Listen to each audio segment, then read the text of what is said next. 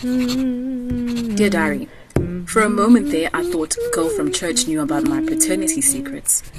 Phew, turns out she was referring to my secret ingredient in my cauliflower soup that I usually make for Sunday evening church service ricotta cheese. She figured it out somehow. I don't know.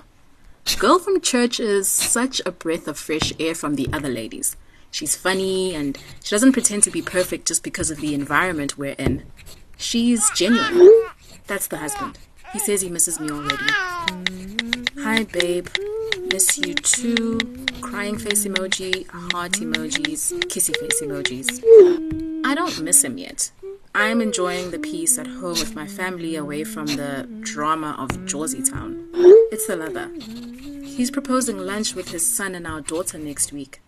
I've never met his son, I've only seen pictures of him. I guess it would be appropriate for him to meet his little sister, but I'm not sure if I should meet him just yet given the circumstances.